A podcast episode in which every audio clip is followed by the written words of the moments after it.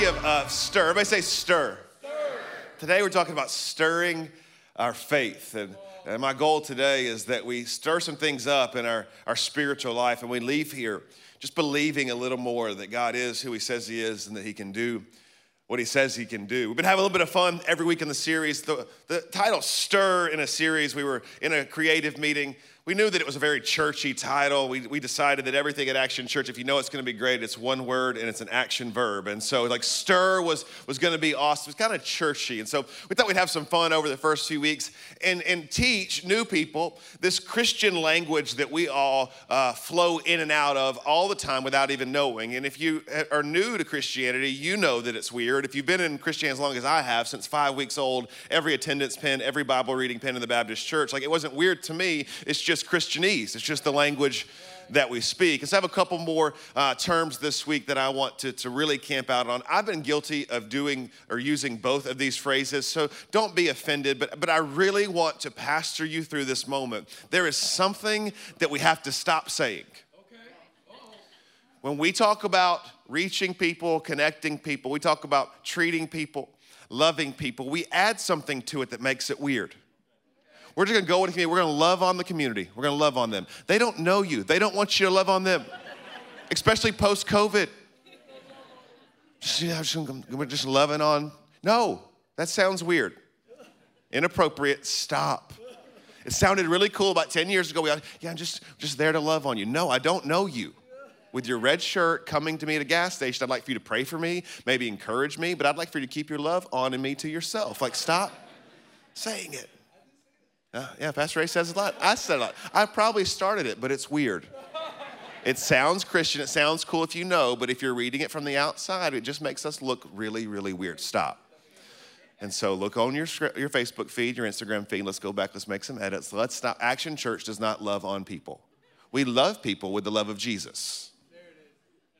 There's so many people offended right now. They're like, you're like on your Facebook right now. I have it too. It's fun. Here's the next one that we do is that we blame God for any decision that we don't want to actually own.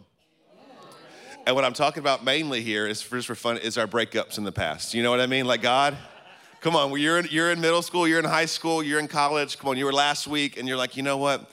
God said that was just not going to work out. And it's like, no, he didn't. Like, you didn't even pray about it. You know, I just really feel like I'm not God's best for you. You can do better. When really you're like, I just don't think you're very pretty. You know, like your laugh's kind of annoying. Like that's what you're thinking in high school, but you're saying like, I'm just not God's best for you. You know, I don't want to stand in the way of all that God has in your future. You know, I see myself not really as a life partner, but more as a brother in Christ. And so I'm a brother in Christ. All things Christianese, it's just ridiculous. Today I'll talk about stirring our faith. And to do that, I want to talk about some ingredients for our faith. I love some good ingredients. Anybody love food in here? Yeah, that's the biggest response we've ever gotten in the 9 a.m. service. So you're going to love this illustration. And so we're preparing Thanksgiving, and this was the first year ever at my house that I began to prepare Thanksgiving. I did the dressing and the turkey, and if you're not from the South, dressing is separate. Stuffing and dressing are two totally different things, and I don't have time to get into a full lecture on how they're different, but they taste different, the consistency is different. You cannot tell me they're the same. Dressing goes in a casserole pan, and it stands by itself because it's amazing. Stuffing is just something you put in the middle of a bird that nobody really ever eats. And I'm not trying to offend you. I'm just saying dressing in the South is a staple. It's its own deal. It's not a part of something else. And so when you're making the dressing, it's a long process. It is a very, very long process. And I was making it with my mom. It's my grandmother. My me mom is what we called her. She passed away a couple years ago from COVID, but it's her recipe. So me and my mom were doing it. Gabby was there, and I was working in the morning, so Gabby went to the grocery store to get all the ingredients. You got to have the right ingredients for the deal. So we get there, and we have everything, and we got eggs, and we've got the cornbread meal, we've got the bread, we've got the milk, we've got everything that we need. Except one of the key ingredients to dressing is buttermilk. Buttermilk. So we get there. I'm like, hey, Gabs, where's the buttermilk? She goes, it's right here. Here's the butter. And here's the milk. Butter. I'm like, no. buttermilk is its own thing. She's like, I've never heard. No, you gotta have the proper, so we're there. And then I had permission to tell this story. And we get all the ingredients in there, and her and my mom are kind of stirring, and I realized that the way in which they're stirring, we're gonna be here for hours. Like, it was a soft stir. So about 30 minutes into the dressing, I call them my sous chefs, because I am taking over the dressing. I'm just, hey, just give me instructions. And because to really get some great dressing, you gotta really stir that thing. And so that's what I wanna talk about today, the right ingredients and the right amount of stirring to produce the faith that God is calling us to have to lead the life that he has for us. I want to stir our faith today. I want to make sure we leave today with a proper ingredients for what God wants to do. Let's start in Hebrews chapter 12, verse 1 and 2. We're going to be in Hebrews 11 and 12 today, and then we're going to jump over to Acts 4 as well. Hebrews 11, starting in verse 1, it says, faith, everybody say faith. Faith. Faith is the confidence that what we hope for will actually happen. It gives us assurance about the things that we cannot see. Through their faith, the people in the days of old earned a good reputation. Faith is the substance, one translation, so the substance of things hoped for. It's the thing that we cling to. It's the thing that we build our Christian life on. It is our faith. And it goes on to say in Hebrews 11, we don't have time to read the whole chapter today, but without faith, it's impossible to please God, which means a key ingredient to what we're doing in this Christian life. The foundation is a relationship with Jesus, but without faith, there is nothing that you and I do. There is nobody that we love on that is helpful on this side of eternity without faith. Faith is the key component. And we see all throughout Hebrews 11 that people were credited for their service in the kingdom of God and for what they did for God by their faith. Yeah.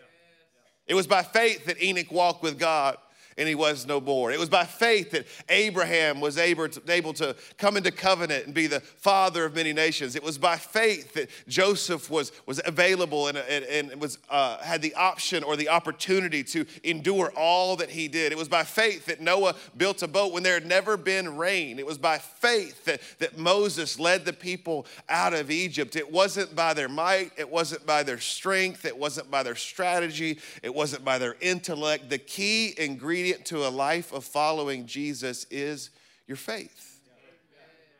It's your faith. The key ingredient is faith. So that's what I want to do today. As we were preparing Thanksgiving, we also fried some turkeys. Man, I love a fried turkey. Like, I may not preach the second and third service today. Like, I may just go make some turkey and dressing. A key to having a great turkey is that you inject the right ingredients into the turkey. You could fry that turkey, but if you don't put some great stuff on the inside of it, it's not gonna. It's gonna look good. Follow me. It's gonna look good. It's gonna look normal. But when you begin to slice it open, there is something missing. What I'm trying to get to today is that we don't, as a church and individually, just look good on the table. But when you slice us open, what oozes out of the inside of us is a key ingredient of faith. I want to inject the right ingredients for our faith today. How do we do that? I got three practical things, and then I'm just gonna preach at you for about 20 minutes. And so just trying to stir your faith. Like, I was so sore from stirring that dressing, my forearm hurt for a week. That's the type of stir I feel like we need to have the proper amount of faith in our life. Here's three things, three ingredients, three principles that I wanna give us today that I believe will stir our faith.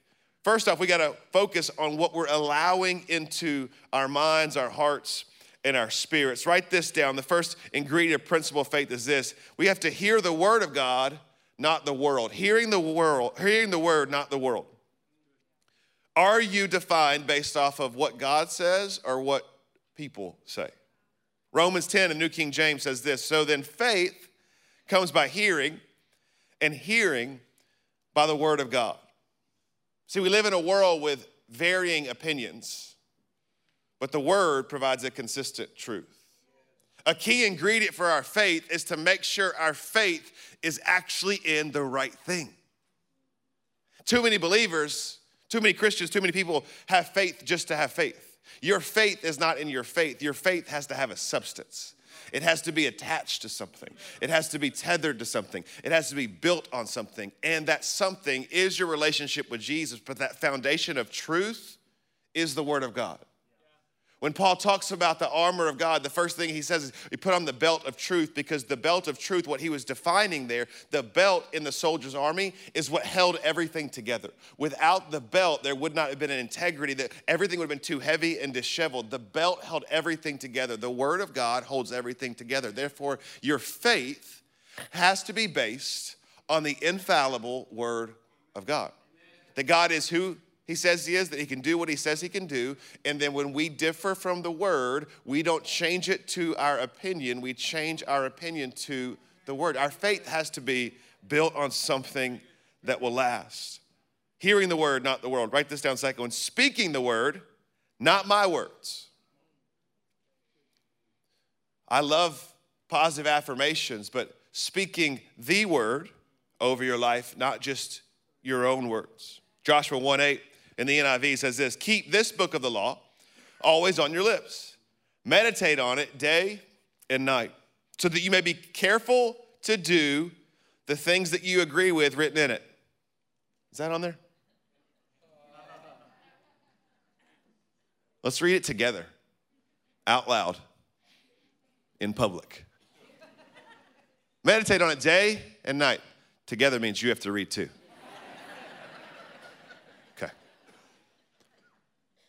Ready? Just, I'll start, you follow. Meditate on it day and night, so that you may be careful to do everything written in it. Everything. That we can't become a generation that just picks the some things. Oh, well, that doesn't fit. You know, the Bible should evolve like the world's evolved. No, truth doesn't change. And so the word of God is what we need to speak over our life, not just your opinion. It's a pep talk to yourself. But when it's a pep talk with the truth, it's not self-help, it's God's help. So declaring these things over, like some of the best sermons you'll ever preach are in the mirror. And it's to you to get through whatever you're walking through. But don't just say how great you are. You are great. I'm so grateful that God made you. I'm great, and I'm confident, and I'm successful. All great positive affirmations. Big fan of them. Do those. But make sure before you start talking about you, you start talking about what you think. You talk about what God thinks. That we're speaking the word over our life. That we're speaking the word over our kids. That we're speaking the word over our situation. If you're waiting on something, if you're believing for something, you need a word from God. I said it earlier, but I want to say it again. Our faith is not in our faith. Our faith is in God's faithfulness, and we're reminded of his faithfulness when we know his word. We hear it and we speak it. Here's the third one. We can't stop at just hearing and speaking. Come on, it's Action Church. We're called to go into the world. Write this down. Doing the word, not my ways. We got to actually live out what the word says. It is not good enough just to hear it and say it. In fact, that's not faith at all. James Chapter 2, so you see, faith by itself isn't enough. It is by faith that you are saved. It is by faith that you walk through your life in boldness and in power, but a faith that doesn't produce anything is meaningless. Faith by itself isn't enough unless it produces good deeds. It's dead and it's useless. We actually have to do what we say we're going to do. As we head into Reach Week, that's why we do it. It is an onboarding for our church. It is a week in which we highlight how we can serve our community well, because we want people to know that God has something for them way before the church expects anything from them. That some people will never come into these four walls until we go into their world. And so we have to actually do what the word says. To reach and to connect, to love and to serve, to meet needs. We have to obey it. We got to do something about it. We can't just be a church that's known for worship and preaching and prayer. All those are great things. We have to go out and actually love people where they are. I've said it this way before. I'll say it again. Vision without action is just a dream. But action without vision is just spending time. We need to actually live out a clear purpose with a clear strategy. But we need to do what we say we're going to do. We need to have a plan, church, and then we actually need to do it. We need to be obedient. Say it this way. We have faith, and it's God's job to fix the problems. I want to highlight Peter's life just for a second. Talking about faith, you see a man of faith. Peter was a man of faith. And I feel like I like Peter because Peter reminds me of me. You know, there's a lot of people in the Bible like, I couldn't do that. I feel like a lot of us could be Peter. You know what I mean? It's like every other week he had a good week or a bad week. You know what I mean? Like, he follows Jesus, he leaves everything, he follows him, he's called, he walks on water, and then he sinks. He's at the Mount of Transfiguration, and then he says something stupid. I feel like we always give Peter a hard time, but if I'm on the Mount of Transfiguration, I'm gonna say something stupid as well. You know what I mean? Like I'm watching something that I can't understand. It's just like an immediate foot in mouth moment. Like that's just, I can see myself as Peter. He preaches and he teaches. He was the first one to recognize Jesus as Savior. He was the one that Jesus said, I'm gonna build my church, and he's also called him Satan, like all in the same few weeks. But you see a man who said, I'm with you to the end, and then denied him 3 times. But he did not live in the denial. He did not allow the denial to define him. He got back up and he lived a life of faith. A life of faith is not a perfect life. The ingredients for faith is not perfection. You could never attain it. That's why God sent Jesus. The ingredients for faith is just not stopping. Just keep going. I screwed up this time, I'm gonna keep going. That's what we see Peter. What I love about Peter is he's a picture of God's redemption. And if we go over to Acts chapter 4, we see Peter and John preaching, but they're preaching and they're teaching and they're actually being arrested in front of the same people they would have denied. Peter would have denied Jesus just weeks before, and now he's standing in front of the same people. What changed was an attitude or a posture of faith. Same man, same giftings, same city, same enemy, same people, same setting. Only thing that changed was some ingredients on the inside of him, some faith. Let's read it, Acts 4, 1 through 13. While Peter and John were speaking to the people, they were confronted by the priest, the captain of the temple guard, and some Sadducees. These leaders were very disturbed that Peter and John were teaching the people that through Jesus there is resurrection of the dead. They arrested them. And since it was already evening, put them in jail until morning. But many of the people who heard this message believed it, and so the number of believers now totaled about 5,000 men, not counting women and children. We're in Acts 4. We had the first message preached by Peter at Pentecost just a couple chapters before where 3,000 men were saved. So now in just a few short moments of time, we see 2,000 more men. So you're looking at probably 4,000 or 5,000 more people who have been called into Christianity, or at that time called the Way. Verse 5, the next day the council of all the rulers and elders and teachers of religious law met in Jerusalem. Ananias, the high priest, was there with Caiaphas, John, Alexander, and other relatives of the high priest. They brought in the 2 disciples and demanded, by what power or in whose name have you done this? Then Peter, filled with the Holy Spirit, said to them, rulers and elders of our people, are we being questioned today because we've done a good deed for a crippled man? They had just healed a crippled man. Do you want to know how he was healed? I love that. Let me clearly state to all of you, to all the people of Israel, that he was healed by the powerful name of Jesus Christ, the Nazarene, the man you crucified, but at whom God raised from the dead. For Jesus is the one referred to in scriptures where it says, the stone that you builders rejected has now become the cornerstone. There is salvation in no one else. God has given no other name under heaven by which we must be saved. The members of the council were amazed when they saw the boldness of Peter and John, for they could see they were ordinary men with no special training in the scriptures. They also recognized them as men who had been with Jesus. And we could talk about for hours, a whole series about this passage. What I'm trying to show you is that Peter boldly is questioned and is now responding with questions, not denials, but questions, and boldly saying that I'm not denying Jesus. Make no mistake about it. The only name in which you can be saved is Jesus. The only one that has the power to heal is Jesus. And the only thing that changed for Peter was some faith and some boldness. Same man, same setting, same season of life. But he had some faith. And I want to ask you a question today. How would your situation look different if you injected some faith into it? How would your relationships be different if you injected some faith into it?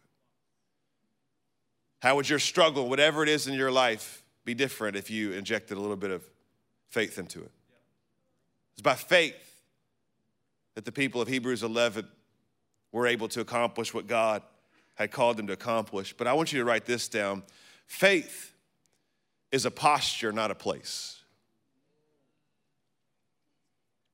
If we're not careful, our faith will always be placed in the destination. But faith is a posture in which we live with.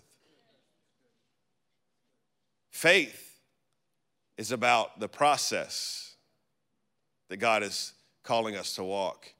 It's not about the predetermined outcome that we're believing for. In fact, we taught this in 2018, 2019. Too many of us have settled for a faith that's mandated on an outcome. My faith is in what God is going to do, not in who God is. And a faith based on outcomes is not a saving and sustaining faith. That's not the faith that the Bible talks about in Hebrews.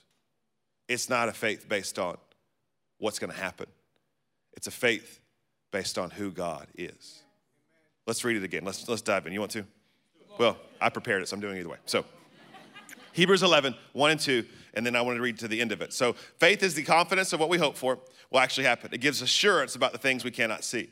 Through their faith, the people in the days of old earned a good reputation. It was their faith that earned them a good reputation. It was their faith. That was their posture. It was who they were.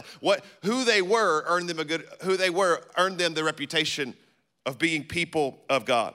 Then we go through about 30 verses, 33 verses, and we see all the people that we would know. The Hall of Fame of faith, if you will. We have Abraham, we have Isaac, we have Jacob, we have Joseph, we have Noah, we have Enoch, we have Sarah, we have Rahab. We have lists and lists of the great men and women of God, the patriarchs and the matriarchs of our faith, and it's really the Hall of Fame of faith. We're listing out all the people. It was by faith that they accomplished what God called them to accomplish. But if we're not careful, we stop preaching Hebrews 11 at about verse 32 or 33 because that makes sense. It makes sense for us to have a faith in God that he did the outcome that we thought should happen.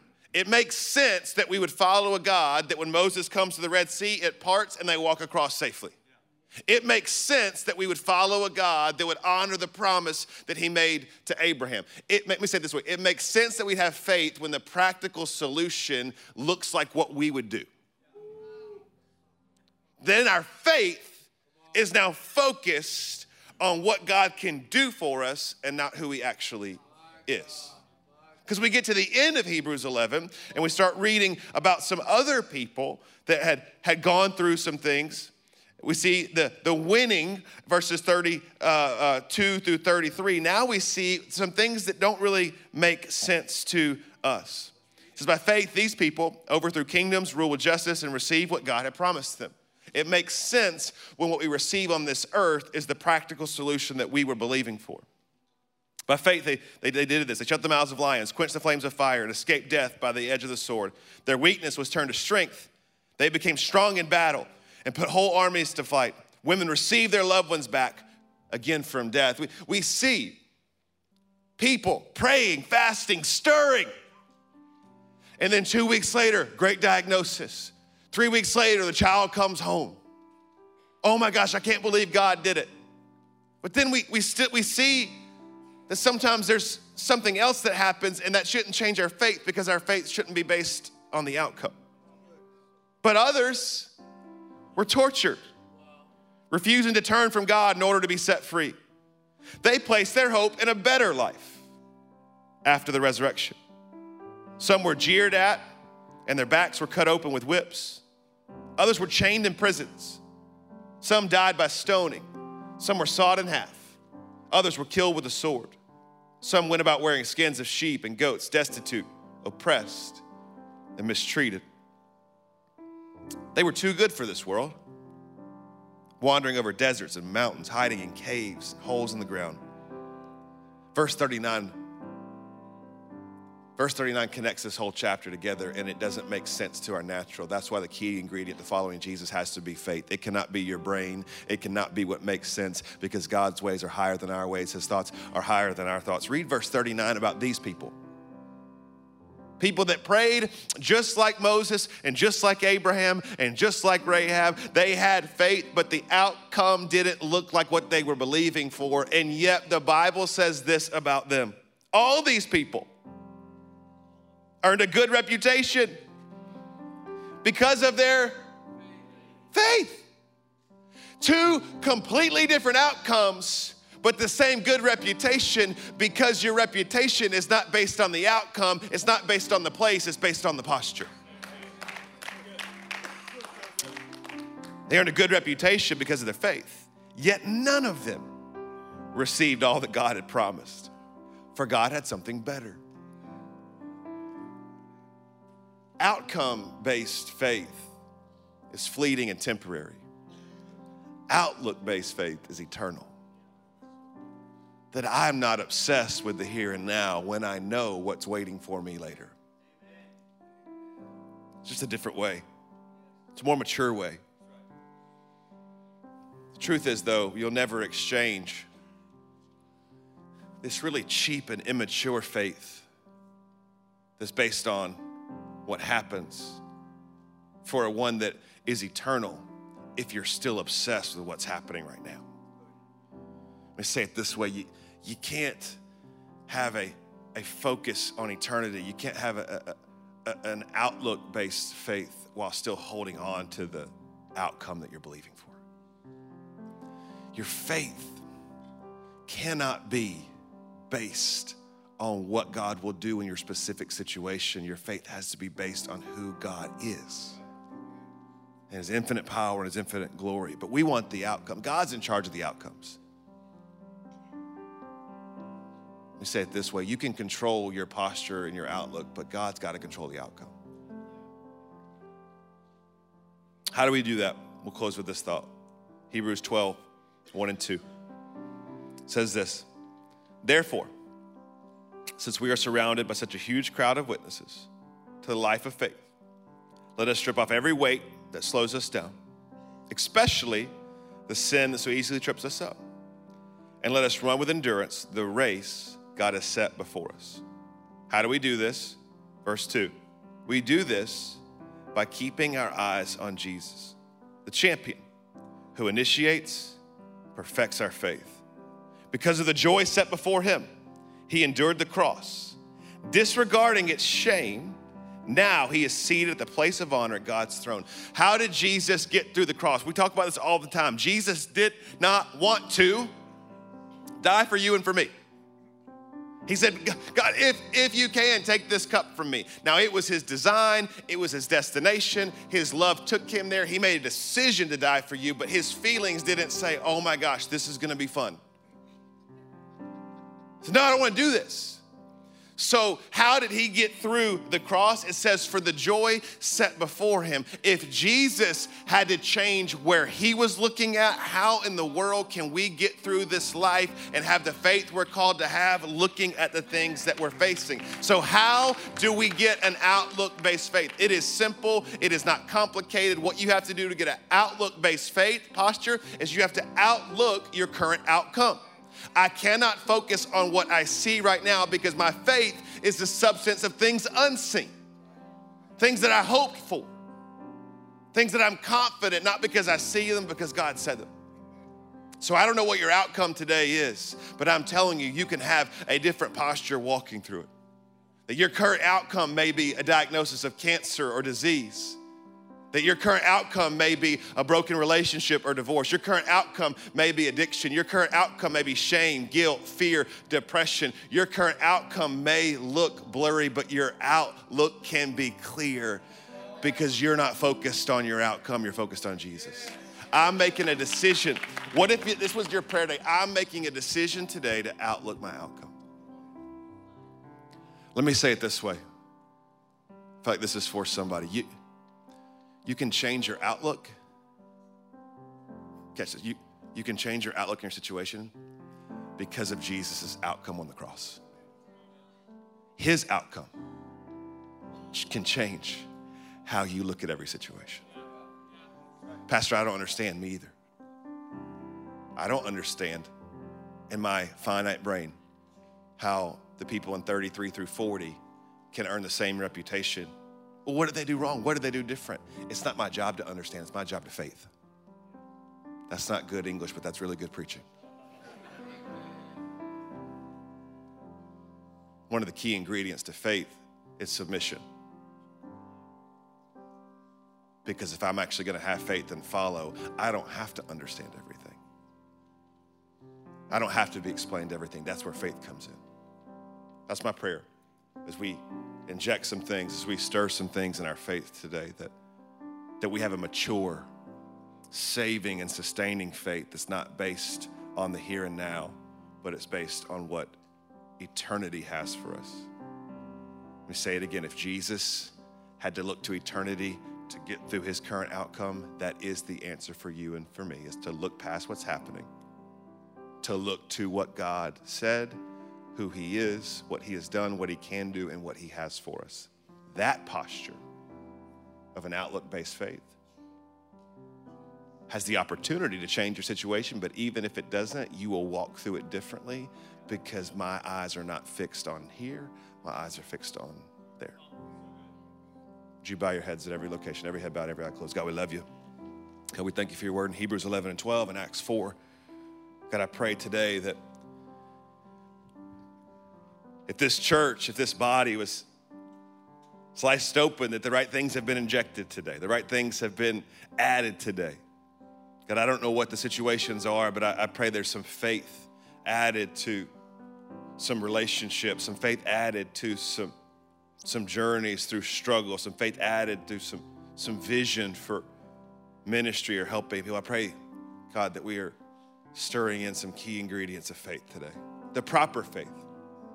God, allow us never to settle for a faith based on what we can see or understand. But our faith is tethered, it's attached to something that doesn't change, that doesn't run out. And even though we don't understand it, we decide to put our faith in you.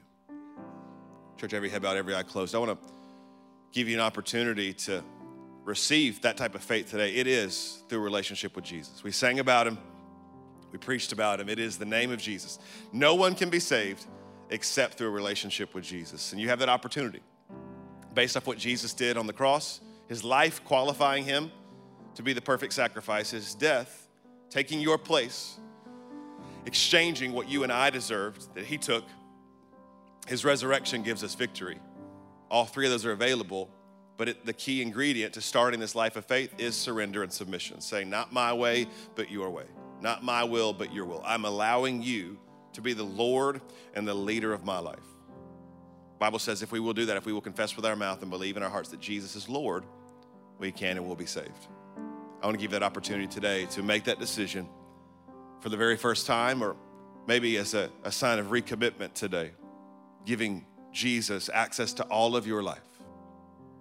Starting your faith journey today by surrendering and following him for the first time, or maybe for the first time in a long time by recommitting your life today. If that's you, and the Holy Spirit is speaking to you, you know today is your day of salvation, or today is your day to have a fresh start and make Jesus the Lord of your life. Would you raise your hand right where you are so I can pray with you? Just want to know who I'm praying with today.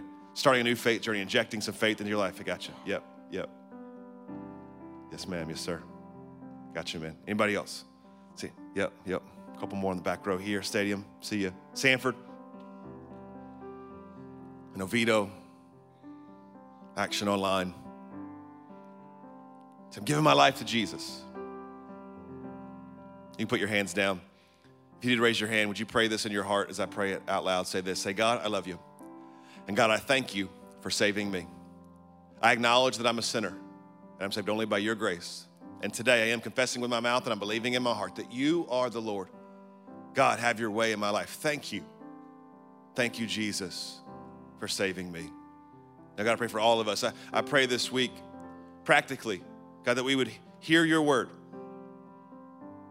God, that we would receive it in times of prayer, times of devotion, small groups, Bible studies, wherever we are. We would hear the word of God, not the world. We would speak the word of God over our life and over our situations and over our relationships, not just what we want to hear or say.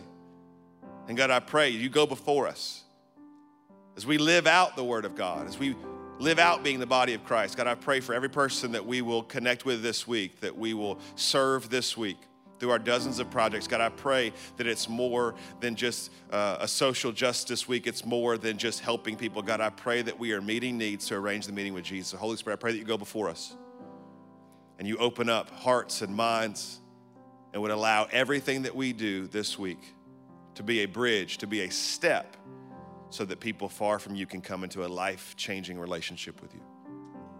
Let us be people of faith.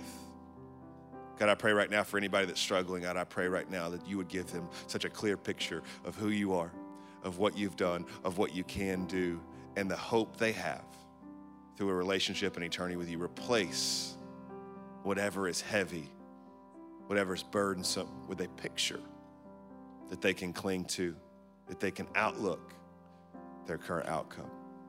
We thank you for meeting us here today. It is in Jesus' name we pray.